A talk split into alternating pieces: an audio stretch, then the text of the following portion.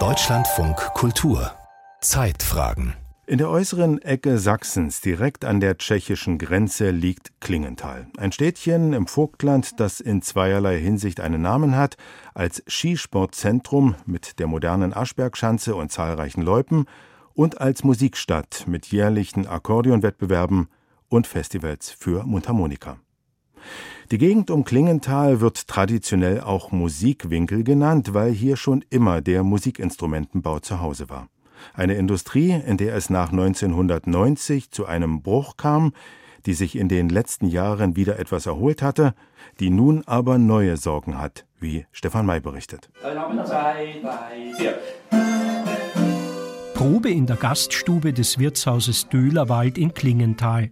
19 musikbegeisterte Menschen aus Deutschland, Österreich, der Schweiz und den Niederlanden sitzen vor ihren Notenpulten und blähen die Backen. Einmal im Jahr, im Herbst, kommen sie zu einem der Mundharmonika-Workshops. Die Mundharmonika-Fabrik Christian August Seidel und Söhne liegt am anderen Ende der Stadt. Willkommen in der ältesten Mundharmonika-Fabrik der Welt, steht auf einem Schild beim Eingang. Drinnen werden die neuen Instrumente gestimmt, bevor sie versandt werden. Herstellung in Handarbeit, fast wie vor 175 Jahren. Seidel könnte mit seinen 33 Beschäftigten als erfolgreicher Betrieb aus Deutschlands Osten in die Zukunft blicken. Doch Geschäftsführer Lars Seifert fürchtet drohende Probleme. Wir heizen auch mit Gas. Insofern schauen wir natürlich mit Sorge auf den Gaspreis und auf die Entwicklung der Energiekosten allgemein, weil auch unsere Zulieferer bzw. unsere Servicepartner auch natürlich ihre Preise anpassen müssen und wir dann natürlich unter steigenden Kosten auch zu leiden haben, muss man schon so sagen. Dabei ist die Stadt laut dem pensionierten Schuldirektor und ehrenamtlichen Bürgermeister Gerhard Nöbel beträchtlich geschrumpft. Wir waren mal in den 60er Jahren 17.000 Einwohner und sind jetzt nach der Fusion mit einem Nachbarort noch rund 8.000. Die Leute haben sich in den alten Bundesländern Arbeit gesucht, haben dann die Familien nachgezogen, sodass also wir doch ganz schön ramponiert worden sind. Wir stehen jetzt sehr gut da. Die Stadt hat sich eigentlich hervorragend entwickelt. Um 1650 siedelten sich hier die aus Böhmen vertriebenen Exulanten an, Protestanten, die vor den katholischen Habsburgern fliehen mussten. Sie brachten den Geigenbau nach Klingenthal. Musikwinkel hieß früher die abgelegene Gegend zu beiden Seiten der Grenze. Musicon Valley nennt sie sich heute. Der Tourismus ist ein weiteres Standbein Klingenthals. Im Sommer sind hier die Wandersleute unterwegs, im Winter Skifahrer und Skifahrerinnen. Ob das so bleibt? Wir sind natürlich in der Beziehung jetzt in einer sehr prekären Lage.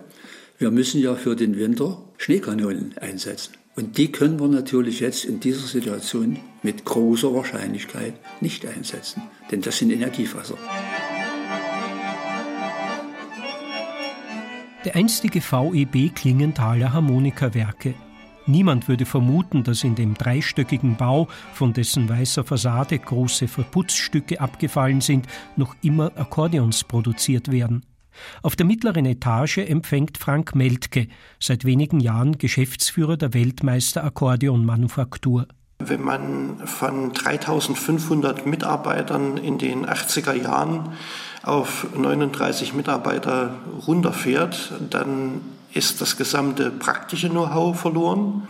Wir sind so vorgegangen, dass wir gemeinsam mit der HTWK in Leipzig, was eine Universität ist, ein Projekt aufgesetzt haben, was Reverse Engineering heißt. Und dort haben wir 3D-Modelle erzeugt, 2D-Zeichnungen abgeleitet, um so langsam aber sicher wieder Dokumentation zu schaffen.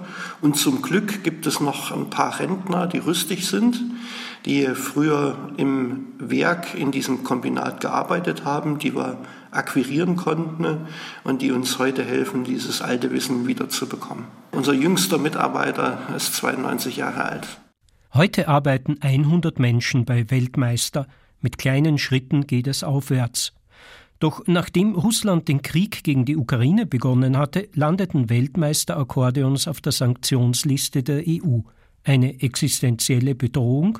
Definitiv. Wir warten heute noch auf fast 200.000 Euro, die aus Russland losgeschickt worden sind für Lieferungen vor dem Krieg, aber die immer noch nicht den Weg zu unserem Bankkonto gefunden haben.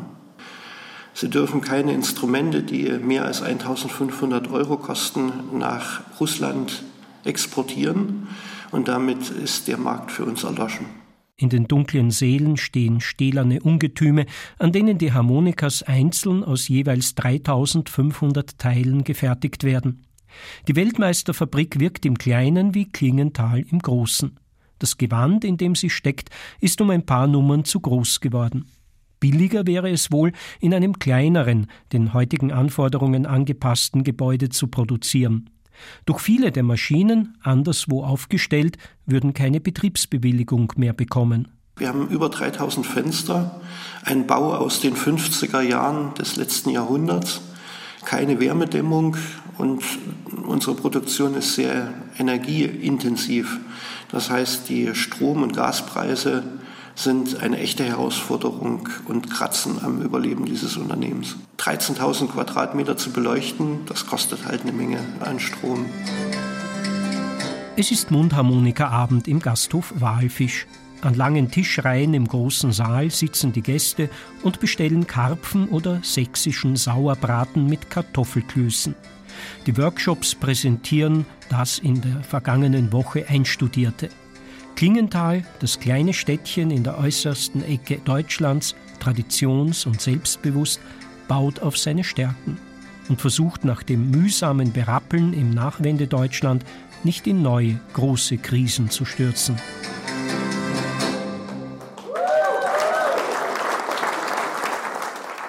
Stefan May über die neuen Sorgen der Instrumentenbauer in Klingenthal.